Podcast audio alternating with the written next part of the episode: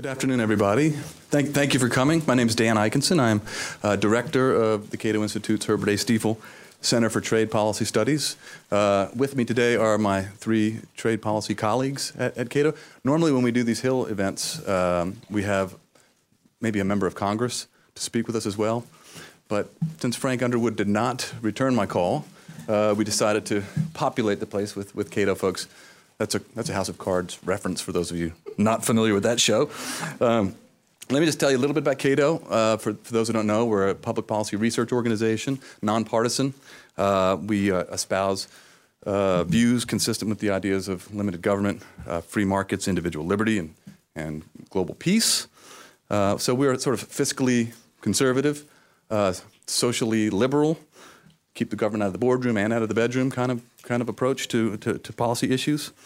On economic issues, we are indeed pro market, uh, pro market capitalism. We are not pro business. Uh, we're not anti business, but we are pro pro market. Um, the mission of the Trade Center is to educate the public about the benefits of free trade uh, and the costs of protectionism. And we're different from a lot of other organizations that, that say they support free trade uh, because we support free trade over here. Uh, lots of organizations say, yeah, I'm for free trade over there. You know, op- open those foreign markets, but let's keep ours closed. Uh, we advocate opening our own markets, regardless of what other what other countries do, because our own trade barriers suffocate us and they keep competition at bay. Uh, they stymie uh, innovation, uh, consumer choice, and so we're, we're, we're strong advocates of unilateral liberalization uh, in the United States. The real benefits of trade come on the import side, after all. And if you think about it, when you go to the store, you want to get as much as you can for your money. You want to get as much in exchange, as much value for what you are giving up. Um, those are the imports. You want to maximize your imports. Um, the, uh, the, the real benefits uh, come on that side, and they're manifest in various ways. I mean, when, when consumers have more choices, when U.S. businesses are confronting competition that they didn't have before, uh, they improve. They improve their product offerings. The very best example, in my opinion, is the auto industry. If you look at what the U.S. auto producers were providing to Americans uh, in the 1970s, um, you know, the AMC Pacer and the Gremlin and the Chrysler K car and, you know, beautiful additions like those, um, they, they really benefited from Japanese investment and Japanese competition here. And as a result, they r- raised their game. And if you look at auto prices over the years, there's very uh, little inflation when you adjust uh, I mean, there's very little price increase when you adjust for inflation and quality improvements. That uh, has a lot to do with uh, open trade and investment. Um, when you hear about trade in, in, in, the United States, you often hear it put cast in this sort of us versus them paradigm. Uh, team America versus the foreign team. Uh, exports are our points. Imports are the other team's points. The trade account is the scoreboard. Uh, we have a, a, a, trade deficit, so we must be losing at trade uh, and, and we're losing, of course, because the other team is cheating. Um, we don't think of trade that way. Um, the, uh, we, we, don't necessarily we don't think the trade deficit is a, is a problem. And in fact, you'll you hear a lot about that, particularly when trade agreements are uh, topical. That you know it's going to add to the trade deficit. It's going to uh, imports are going to exceed exports. Uh, the, the, the fact is, we have grown the economy despite 50 years of trade deficits. Uh, we've added jobs. we have been in a bit of a rut the past few years since the Great Recession, uh, but there's a very strong positive relationship between the trade deficit and jobs, between the trade deficit uh, and GDP. So, uh, you know, how, how, do we create jobs when we're buying more from abroad than we're selling them? Well, those dollars that we use to buy products abroad come back in the form of investment.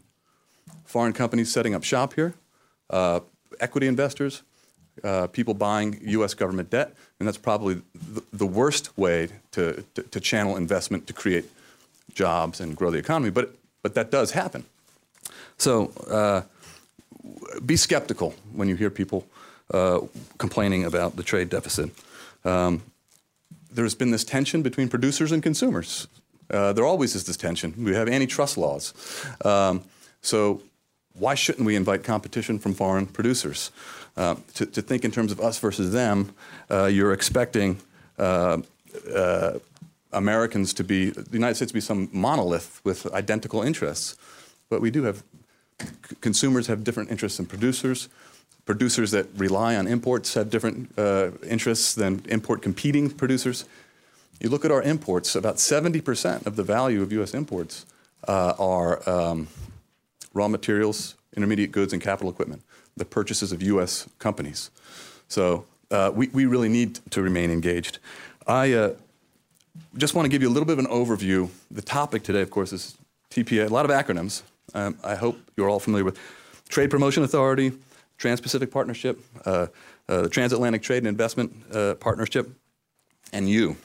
Um, when, we, when will we enjoy the fruits of the U.S. trade agenda?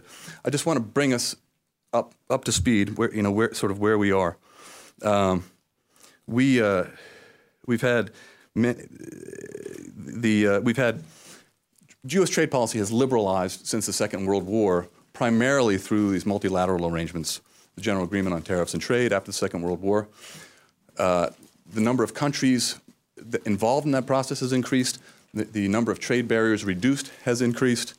Uh, and there were eight successful rounds through the, the, last successful round, which was the Uruguay round, which was completed in 1994. And that round created the World Trade Organization. Since then, multilateral liberalization has somewhat stalled. Uh, the, the first few years of the WTO, there were efforts to launch a new round. Uh, you might be familiar with the Battle of, in Seattle in, in, 1999, sort of the birth of the anti globalization movement. Um, there wasn't a lot of interest among members uh, and among constituencies within countries to move forward with a new round. In 2001, likely attributable to reactions to 9 11, uh, the world decided to launch the Doha round in November of 2001. Well, that went on for a number of years. We haven't, it hasn't really borne fruit, maybe a small little maraschino cherry uh, recently. But uh, after two years, the, the talks had broke down at the ministerial in Cancun. And it was pretty evident to me at the time that things weren't going to progress uh, in, in, through, through that channel. Um, so Robert Zoellick, the USTR at the time, sort of announced this policy of competitive liberalization. Instead of just pursuing this multilateral track, let's, let's pursue trade liberalization with more easy partners, countries that really want to move forward. And uh, a series of tra- bilateral agreements were negotiated and concluded. At that time, we'd only had free trade agreements with four countries, with Israel, Jordan, Canada, and Mexico. Um, today, we have free trade agreements with 20 countries. Um, but the, the, the, Bush administration was pursuing these, these bilaterals as Doha was struggling to move forward. When the Democrats took control of Congress in uh, January of 2007, they put an end to the trade uh, agenda. Said, let's not focus on liberalization anymore, let's focus on enforcement. Uh, and so that's basically where we've been uh, for, since then. Um, there were three agreements that had been stranded by that change of tack uh, the agreement with Colombia, South Korea, and Panama. Uh, and when President Obama was running for uh, office, he said he was going to reopen NAFTA. He took office and said, just kidding, uh, let's, let's move beyond this. But he didn't focus on trade. He basically ignored it, and these bilaterals uh, sort of uh, languished here for a while. After the midterm election in 2010, President Obama decided that he would help uh, get these agreements passed. And ultimately, they did pass. And about that time, the president reiterated U.S. interest in the Trans Pacific Partnership, this big agreement, which now has 12 negotiating countries. Um, it was ori- originally uh, an initiative of, of, four smaller countries. The U.S. when the U.S. expressed interest at the end of the Bush administration to join, it started to percolate a little bit. Um, and the TPP has been negotiated for uh, several years. It's hard to tell exactly where we are. Uh, the trade uh, representative told us last year that it would be done by October of 2013. Then during 2013, they moved it back to the end of 2013. Um, it's, it's unsure how far along they are. I think that they have a lot further to go than, than, than has been led on. One thing I, I, am pretty convinced of is that without Trade Promotion Authority, without Congress specifying the objectives it wants met in these agreements, uh, in order to give fast track uh, consideration to this legislation, unless the president has that, our trade partners are not going to put their final offers on the table. Uh, so to, to hear that maybe we should get TPP done before getting TPA makes, makes no sense. I don't think it's possible. It's like a dog chasing its tail. Uh, so the question is, is the administration going to put forward uh, the, the energy and expend the political capital to get there? Um, and my colleagues are going to talk a little bit about that. Let me, let me, let me wrap up saying a couple things about the, the, T, the TTIP. It was launched uh, early last year. In my opinion, it was launched, you know, the, the, the Obama administration looked to Europe and said, don't worry, our pivot to Asia doesn't mean that we're not thinking about you. You guys can come along for, with some other, uh, we'll engage you in these negotiations. The Europeans who were having problems growing were at, at the end of the line with fiscal policy and with monetary policy, uh, were interested in looking like they had a, some sort of solution to pursue. I think there's more interest in it now. I think there, I think um, businesses on both sides of the Atlantic are committed to it. But we also got this rosy projection that it was going to be done in 2014, which is, I, I, I just don't understand why credibility is spent so unwisely. Uh, this isn't going to be done for many years, in my opinion. Uh, I wrote a paper uh, four or five months ago suggesting, given the broad number of issues, some of which are going to be very difficult to resolve, uh, that they break this up into three tranches. Instead of having a single undertaking where you're going to agree in two or three or ten years to all of these uh, issues, break it up in, in, into smaller parts so we can have success, which will create its own momentum and affirmation uh, rather, than, rather than wait. We're going to negotiate all these things and then get hung up on GMOs at the end or some differences that we have with respect to regulatory uh, you know, regu- creating regulations and, and, promulgating and implementing them. Uh, let's do a little bit at a time. Um, so let me um, get ready to turn the podium over to my, my colleagues to talk a little bit about some of these issues. Um, Bill Watson is, uh, is going to talk a little bit about TPA and its impact on TPP, sort of the interplay between those two. Um, he's going to suggest that the wrong TPA debate involves fake arguments that are sort of cooked up by protectionists, things like secrecy, you know, alluding to things like secrecy uh, and not wanting to give uh, uh, the president, uh, this, this president, authority uh, to pursue agreements. Um, uh, Bill is, has been with Cato for going on a couple of years.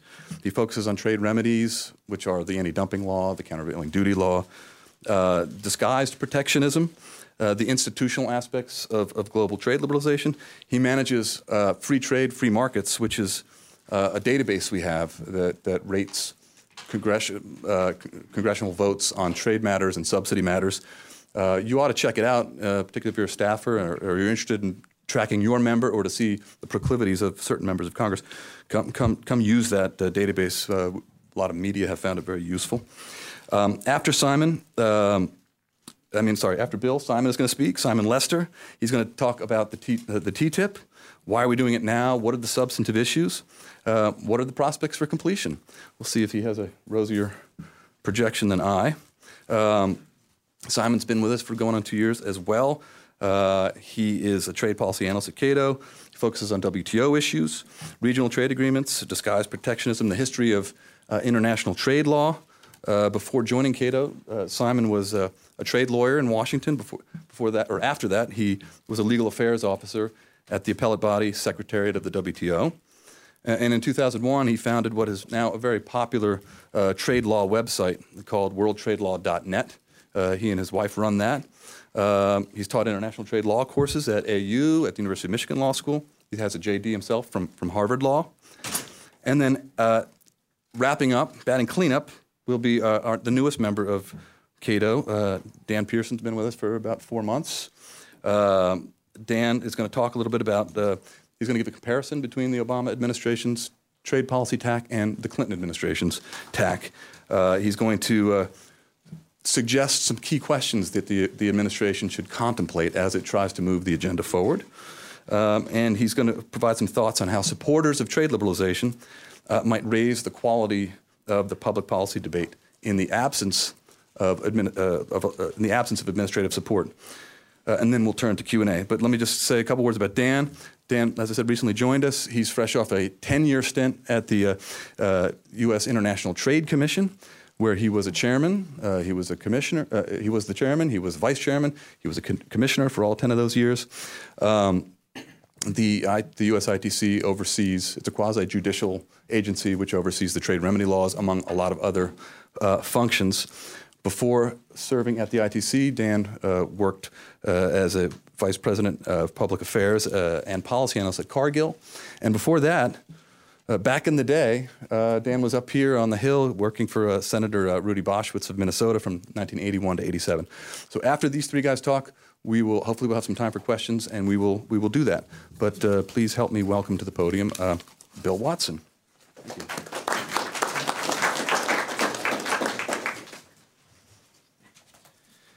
Uh, thanks, Dan. I I would like to talk about fast track TPA, uh, which is um, really the, the, main domestic component uh, of the trade agenda. Uh, there's a lot of negotiations going on abroad.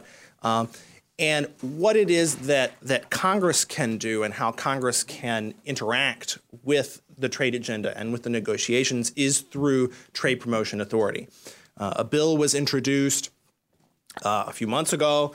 Uh, it's been uh, it's been long in the in the the writing, um, and uh, almost as soon as it came out, uh, it, it, it, was immediately canned. it's it's been a very controversial process, and even though it it can be described as bipartisan, it has n- not gotten a any real support from Democrats, uh, and and it will be interesting to see how it, how it develops. I, would like to at first explain what Trade Promotion Authority is. Uh, just give a very clear, simple explanation of how it works, and then talk about the debates that surround Trade Promotion Authority. There are good debates and there are bad debates. Uh, so we will kind of debunk some of the myths that you might hear about Trade Promotion Authority, and then talk about where there are real issues in the Trade Promotion Authority bill, what kind of debates we'll be having over the next uh, year or two, depending on how long it takes uh, to get this passed, um, and and how uh, how Congress can use Trade Promotion Authority to improve the trade agenda. Um, trade Promotion Authority, which has historically been known as Fast Track, uh, is essentially an agreement between the president and Congress. Um, the president the president agrees to take on a series of negotiating objectives and consultations in drafting in negotiating a free trade agreement with other countries and in exchange congress agrees to give that agreement an up or down vote uh, within a, a, specific time limit um, so as assuming that the agreement comes down uh, it, it's, it's finished and negotiated and it meets the requirements uh, under the tpa bill uh, then uh, Congress can't then later amend it uh, or let it sit for a long time and refuse to give it a vote. One of the reasons why this is particularly effective is that free trade agreements are, are, generally popular in Congress. they, they, get, they get the votes. The votes are there usually to pass the agreement, but that there are a lot of real small parochial interests uh, that if a particular member of Congress is powerful enough, they can demand that this issue be taken care of uh, before moving it through the legislative process. So the, the purpose is to kind of smooth the legislative process to ensure that the actual package, the negotiated deal, at least gets an up or down vote. Um, it's very interesting for us to be talking about this now as the, the negotiations for the TPP have been going on for three years. Uh, the Obama administration has been very active uh, in the international sphere, uh, negotiating large agreements, taking on a US EU agreement. Uh, the, the, TPP now has 12 members negotiating. Um, and only after years of negotiations did the administration then request trade promotion authority from Congress. Now, the, the more ideal way to do this uh, looks a little bit like the way that the Bush administration approached the issue um, in 2002. Right? During the first half of the president's first term, he asked Congress for trade promotion authority. There was a big debate. Um, the, the parameters were set. Congress weighed in. The result was a trade promotion authority bill that not everybody liked, but that had uh, that had guidelines set in it. And then the president went and negotiated a whole bunch of free trade agreements using TPA as a, as a, as a blueprint to help get them to get agreements that Congress would like, and Congress had agreed to give them an up or down vote. So we're seeing things happen a little backwards. Uh, and, and Dan mentioned the uh, that people are now starting to argue that maybe we should have TPP first, and that will help us get a TPA bill. Uh, it's it's really a little curious that we're even at this stage, uh, and uh, and, it, and, everything is a little bit up in the air, and it's unclear exactly how it's all going to work out. Um, the the debate around fast track, around the TPA bill, however, is is really um, really very much the same this time as it has been in the past. Uh, you will see. Um, let me first talk about what I think is the, the bad debate. Um, there are people claiming that fast track is a way to uh, to bypass Congress, that it gives the president authority to um, to negotiate these deals in secret, and then and prohibits Congress from getting involved in the negotiations. Um, this is completely backwards. Uh, that the, the, president can negotiate a treaty and he doesn't have to tell Congress about it until it's done, and he shows Congress the treaty and they can ratify it. Uh, TPA switches that around a little bit and allows Congress to have some say in the process uh, in a legally binding way, to have some say in the process at an earlier stage. Um, so you'll see people arguing about uh, secrecy, about constitutionality, uh, and about, particularly this time, very interesting, um, about giving President Obama too much executive power. Uh, so there's a, there's a campaign going on right now um, to try to convince Republicans uh, that this is some kind of power grab uh, by, the, by President Obama, which is just really backwards because Republicans have been trying to get President Obama to ask for this authority for years. Um, and it's really, it, it really, while it gives him some, it gives him the ability to propose an agreement that goes down the fast track and has a timeline and gets an up or down vote, it also gives Congress some say in the negotiations. And that is where we should be having the real debate. What does Congress want to say in the negotiations? Uh, what is Congress's position on, on various issues uh, that, that are coming up in the trade agenda? And uh, th- we will be having that debate, right? So there are uh, right now uh, factions in Congress who are very concerned about currency manipulation, Chinese currency manipulation. Now, China isn't involved in the TPP negotiations, but this is very much an issue that has to do with the TPP and with China. Um, now, the current TPA bill does a very good job of mentioning currency manipulation, saying that currency manipulation is a problem and the president should do something about it without tying the president's hands on how he should negotiate that issue. Uh, this is very important because if if the president is bound to include some kind of enforceable currency rules in the TPP, that may very well kill the TPP. Uh, and and there is strong, I, I, think there's good reason to believe that that's one of the justifications for people insisting that it be included in TPA, is to have it prevent the agreement from being completed at all. Um, the other countries involved uh, unanimously do not want to deal with um, monetary policy in a trade agreement. And they're, they're just not concerned about currency manipulation the same way that the United States, uh, the same way that certain uh, industry uh, interests are in the United States. And so uh, they're going to be very opposed to it, um, particularly at this late stage in the negotiations where the United States has already, um, you know, put out all of its all of its you know uh, toughest offers and and is trying to negotiate some kind of compromise on those. To add in a new issue uh, and one that that is not very favorable uh, in, in in view of our, our other partners. Uh, could really, I mean, even if it doesn't kill the negotiations, it's going to stall them for for a long time. It, it's it's just not the right way for this uh, dynamic to work out. Um, and to be honest, the US already has a particularly ambitious negotiating agenda. Uh, and it's actually one of the ways that TPA could be used uh, to, to help the US agenda.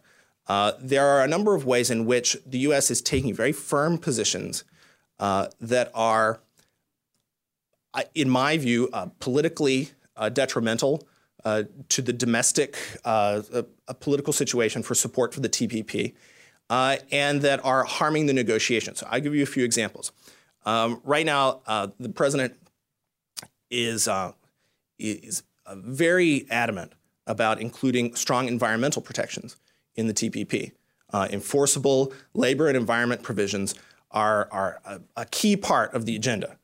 And they're also facing significant opposition uh, from our trading partners. Uh, we, we know this especially because of, of uh, leaks from WikiLeaks of actual uh, uh, draft versions of the agreement. And you can see the US position and everybody else's position. The US is pushing a position that's, that's not very popular. But it's also not getting any support from environmentalists who are opposed to the TPP, no matter what's in it. So it, it's hard to understand for me to understand what, what the what the political calculation is here and why this is helpful, uh, and that perhaps there is room in a TPA bill to, at the very least, make sure that it's not any stricter than it already is. Right, the TPA bill will include requirements that any U.S. agreement uh, contain, um, you know, particular or a particular level of environmental uh, protection, and uh, and making sure that that doesn't get any stronger. You will see people, members of Congress will argue, they will send letters, they will propose amendments that it should be even stronger than it is. Um, th- this will only burden the negotiations in a way that doesn't really help. When, it doesn't help passage of the TPP. It doesn't help uh, the free trade agenda in, in any way. So it, these are these are uh, sort of dangerous areas. Uh, I would also caution on the issue of intellectual property. Um, there is a kind of a general sense that if you think intellectual property is good, then free trade agreements should push for more intellectual property, that uh, foreign countries should have at least as much intellectual property protection as the United States, and that this would be fair. Um, unfortunately, a lot of what's going on in the negotiations is um, more could be better described as an attempt by particular U.S. industry groups to change the balance uh, of intellectual property law towards particular interests. Um, so, like we saw um, uh, a little while back with uh, the the SOPA PIPA uh, ordeal, right? There uh, is uh, maybe a little bit of ignorance on on some people's part about the political dynamic that's going on on intellectual property law. so, um, any kind of change to US copyright law could, or even a perceived change to US copyright law, could bring in a, a lot of, uh, a lot of uh, popular um, opposition to the TPP as an entire package, that people will think that it is a secret IP treaty. Um, and, and if the goal is to get to you know find this way to liberalize trade, to lower U.S. trade barriers, to lower foreign trade barriers, uh, we, we start getting off mission uh, when we do intellectual property in a way that maybe doesn't uh, that doesn't add domestic support and is also an issue where the U.S. is is uh, you know very very isolated from other countries. Uh, so as the TPA bill progresses through Congress, uh, you know maybe sometime after the election, um, maybe next year. Um, but but even in the interim, we'll see people talking about what what should be in the TPA bill? What should it be tied to? Uh, what is the the U.S. trade agenda, and what should it be? Uh, and those are really good opportunities to uh, take a stance. Uh, to instead of just saying, "I like trade" or "I don't like trade," um, and and so that determines whether I support TPA or not. Um, you can you can have a constructive. It would be nice to see a constructive debate uh, on particular issues. Uh, so it, will be good to see if we can if we can have that debate. Um, uh, but like I said, uh, you know, it may not be any time in the next coming months uh, because it's an election year. Thank you.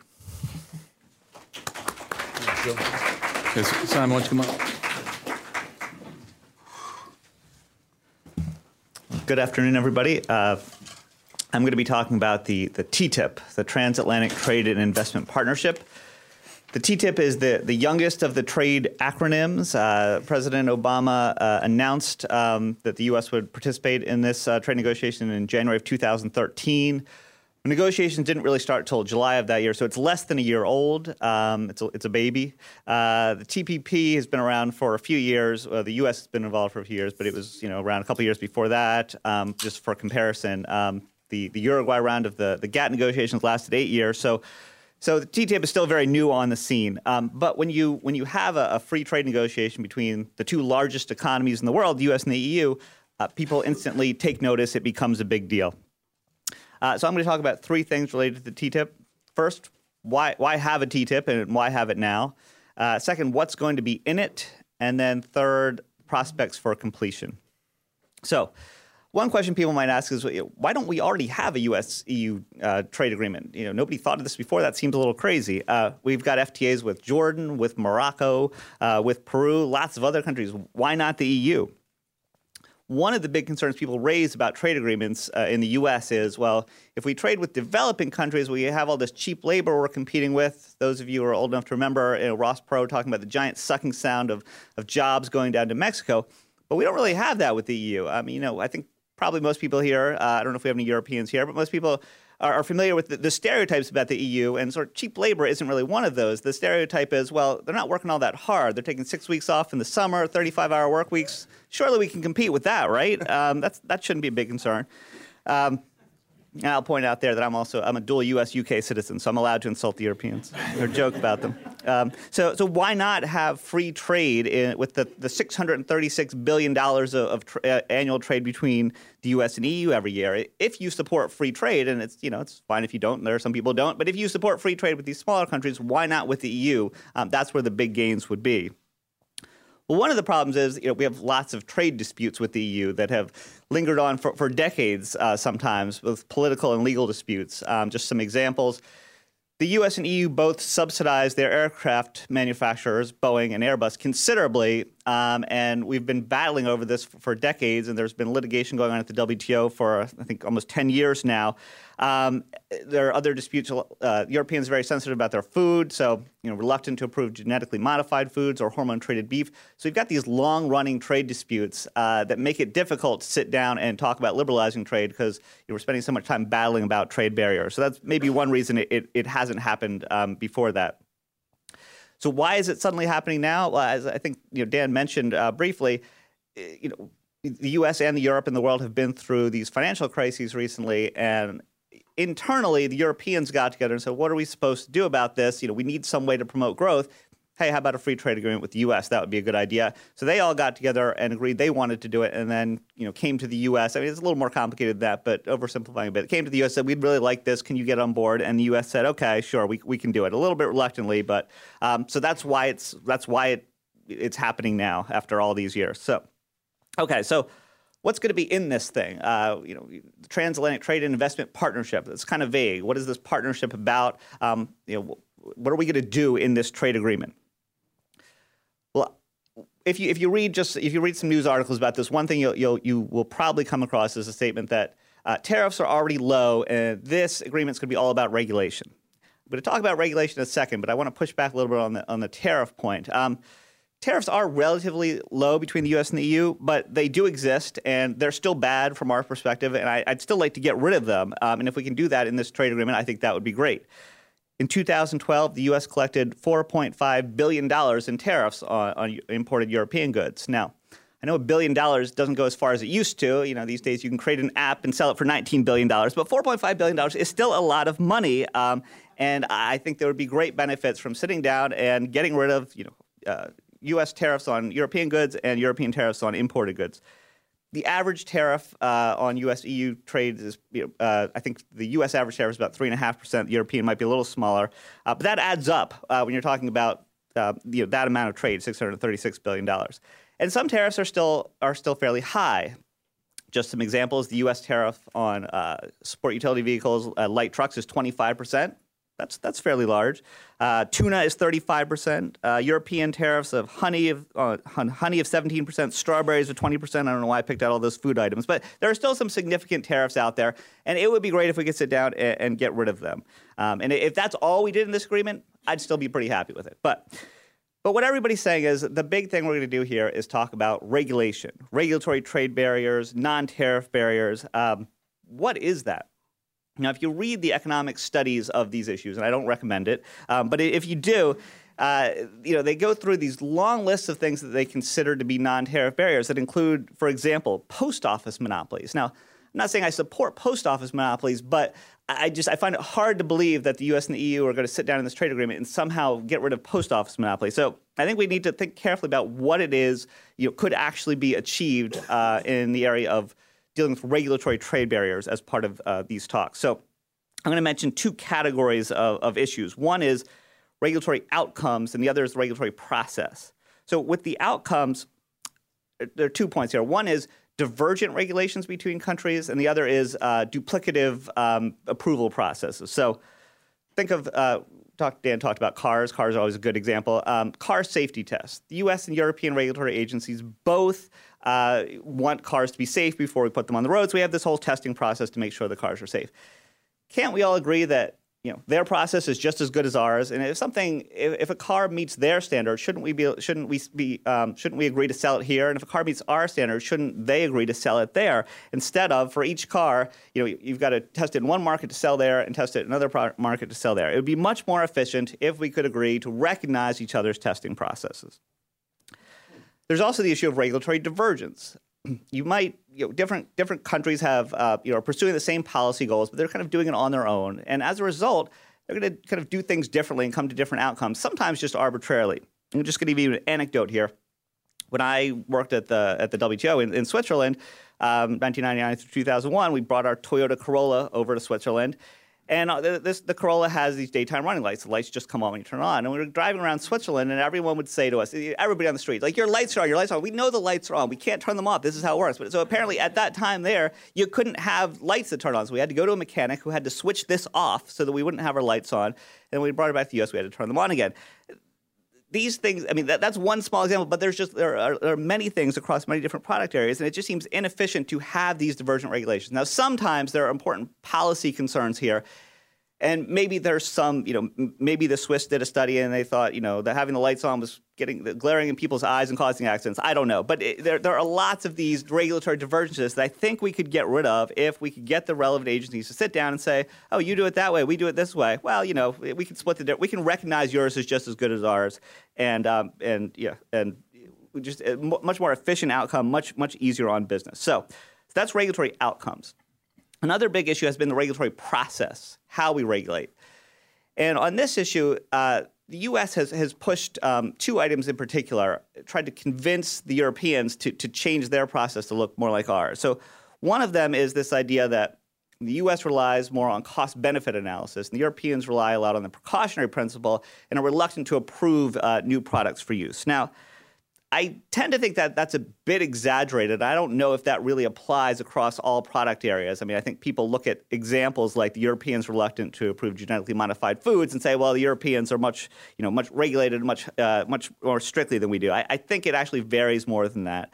Um, but that's one thing. That's one area where the U.S. is kind of pushing Europe to to be more like us. Another is here in the U.S., as I'm sure you all know, probably better than I do when an agency puts out a regulation, it first has to uh, put a draft out there for comments and, and, get input from you know various interest groups, and then you know respond to them and maybe modify the regulation uh, in response to that. In Europe, they do get input on regulations beforehand, but they don't actually put out a draft text for people to comment on. And the U.S. negotiators are pushing the Europeans to you know, to adopt something um, more like what we do.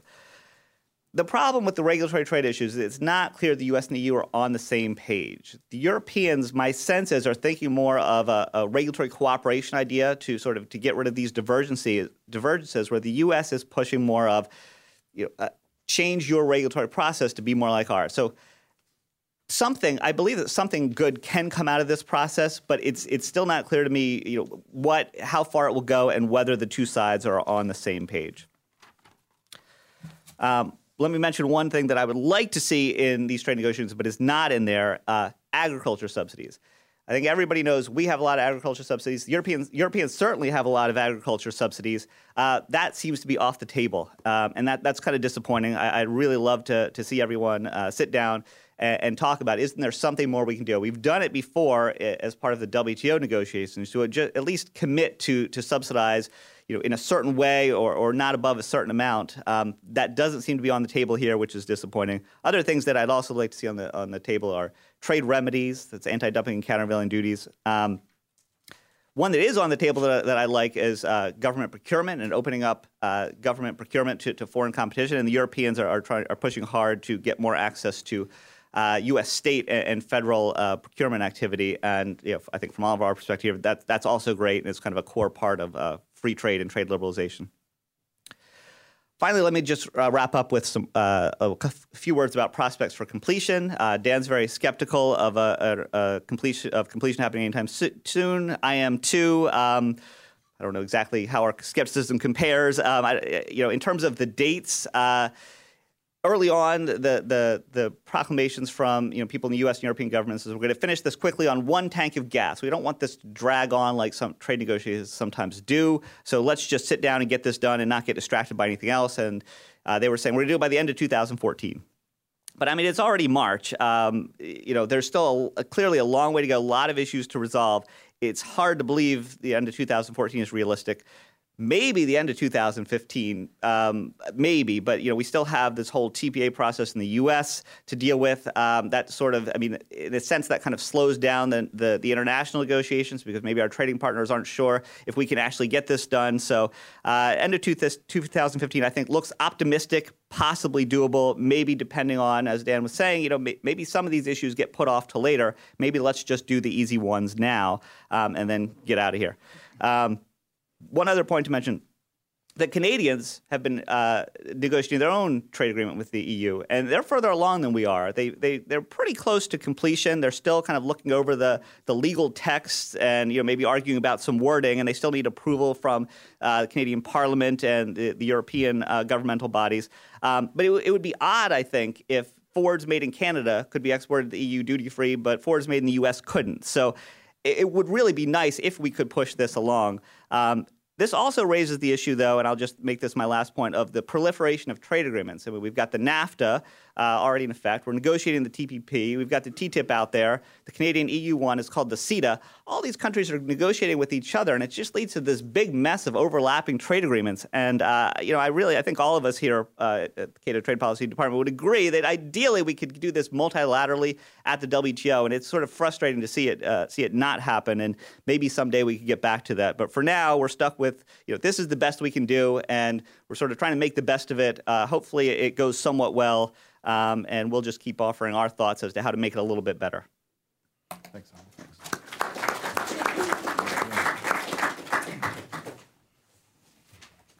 Good afternoon. The, the question for today is when will we enjoy the fruits of the U.S. trade agenda? Unfortunately, my conclusion is very likely not until at least 2017 or further out in the future. I really hope I'm wrong because I'm very much a free trader. But I just don't think this administration can get there from here. Uh, I want to discuss uh, three topics, go through things fairly quickly. But one of the reasons that I've reached this conclusion is uh, the experience I had when the Clinton administration was dealing with trade policy issues. So let me offer some comparisons between the Clinton efforts and the Obama efforts. So Clinton ran as a protectionist in 1992. Uh, he wanted to reopen the NAFTA and fix it.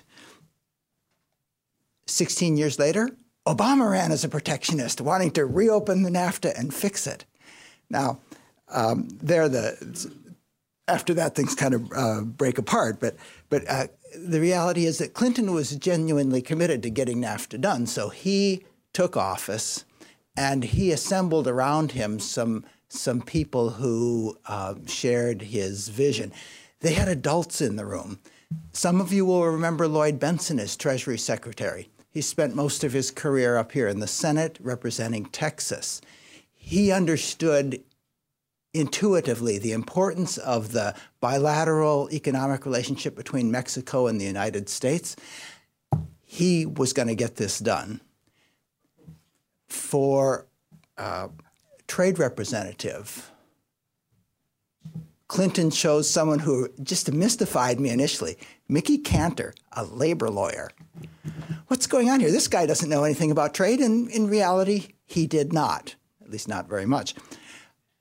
And yet, the biggest obstacle that the Clinton administration had to moving forward on trade was organized labor. And so there was Mickey Kantor, the guy who knew those issues and could find a way forward. And to his credit, he did make some modest uh, modifications in the NAFTA and fulfill Clinton's commitment to, to make changes. Uh, the third one I would mention is Al Gore, who was mentioned, who was referenced earlier. Uh, how how many of you remember the Ross Perot Al Gore debate on the NAFTA?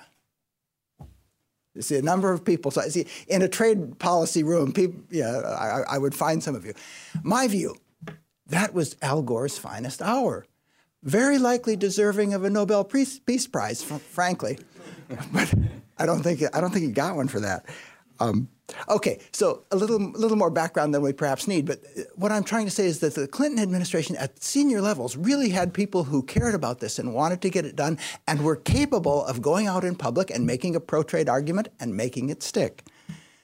By contrast, I'm not sure that anyone currently at cabinet level or above could do that. And we can discuss that in, in, question and answer. If you can identify such a person, let me know. But I just think they're weak at the top on trade issues. I, I think that it's very difficult for them to engage on these effectively. Now, in addition to that, uh, the Obama administration has been very much out organized by some of its traditional supporters, uh, labor, and environment, and various non governmental organizations. Um, Ambassador Froman recently has been trying to engage with those groups and, and turn the tide. And by all accounts, he has been spectacularly unsuccessful. Um, some of you may have more direct input from those groups than I do, but you know it's it is what it is. It's right now there's a whole lot of administration traditional administration supporters that do not want the administration to move ahead with the trade agenda. The Stop Fast Track Coalition uh, uh claims to have more than 600,000 petition signatures against fast track. And then we have in Congress very active opposition from uh, many Democrats, some Republicans, and both the Senate majority leader and the House minority leader. Okay, this is substantial opposition, guys. I mean, yeah.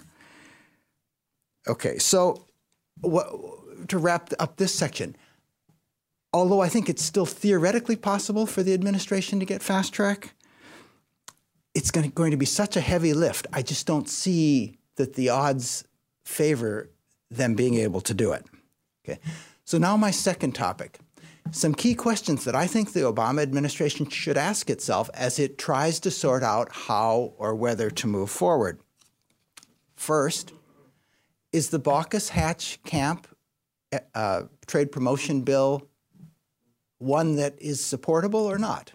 I mean, if the administration likes it, they should say so. If they do not like it, they better put something out there pretty quickly, pretty clearly that that they will support. Because just supporting it in concept and letting everything float is not going to get us where, where we need to go. If the administration really is serious about moving forward, who do they have who's going to uh, make effective arguments to the liberal base? Who's, who's going to be out there engaging? And, and what would the arguments be that would win? Somewhat related to that, who would the administration designate to go out in public and shoot down the anti-trade blather that that emanates so frequently from people who love to talk about trade and either have a, a just an agenda against it or they haven't studied economics. I don't know, um, but then the, the broad, the raw political question is gaining fast track more important than maintaining the president's approval rating? I think there's a trade off there, and I, I just don't know what choice they would make. Is the administration willing to take the risk that if they do try really hard to get fast track and then fail, that um, that they would look even more feckless and impotent in the eyes of the world? I mean, this is this is an important issue because we're talking about U.S. foreign relations here. We we're, we're, we are leading negotiating partners along the primrose path, and if if we can't deliver fast track at home, I don't. know. Oh well. How important is the president's desire to be seen as a global leader who leaves a legacy of progress on international economic issues? Don't know. What, if anything, should be done in the TTP and TTIP negotiations between now and uh, the granting of fast track? Should those negotiations just be suspended? I think there's a reasonable argument that that would be okay. Um, should the administration be candid with our negotiating partners regarding the prospects for concluding agreements without fast track? Hey guys, let's keep talking, but we don't think we're ever going to get fast track. Or should the United States try to maintain the facade that, oh, don't worry, fast track is going to be there in just a few months? My third topic, just on time too. Uh, how might supporters of trade liberalization raise the quality of the public debate? In other words, look, those of us who support free trade are in, not in the best possible situation. We've got an administration here that may not be able to move anything forward uh, and during the rest of its tenure. How do we try to move something forward? And uh, the only thing that we can really do is move forward public opinion, which is mostly anti-trade at the moment, it seems to me. Okay. Um, so my encouragement to you is not to be too bummed out. Okay, I'm giving you what I what is my realistic view, but I'm not going to go home and and and and hide because of this. I think that there are certain basic arguments that have been well known since Adam Smith and David Ricardo and others worked on them, uh, that, uh, that we, we should feel comfortable discussing. One of them, all resources are scarce, thus, all resources have value.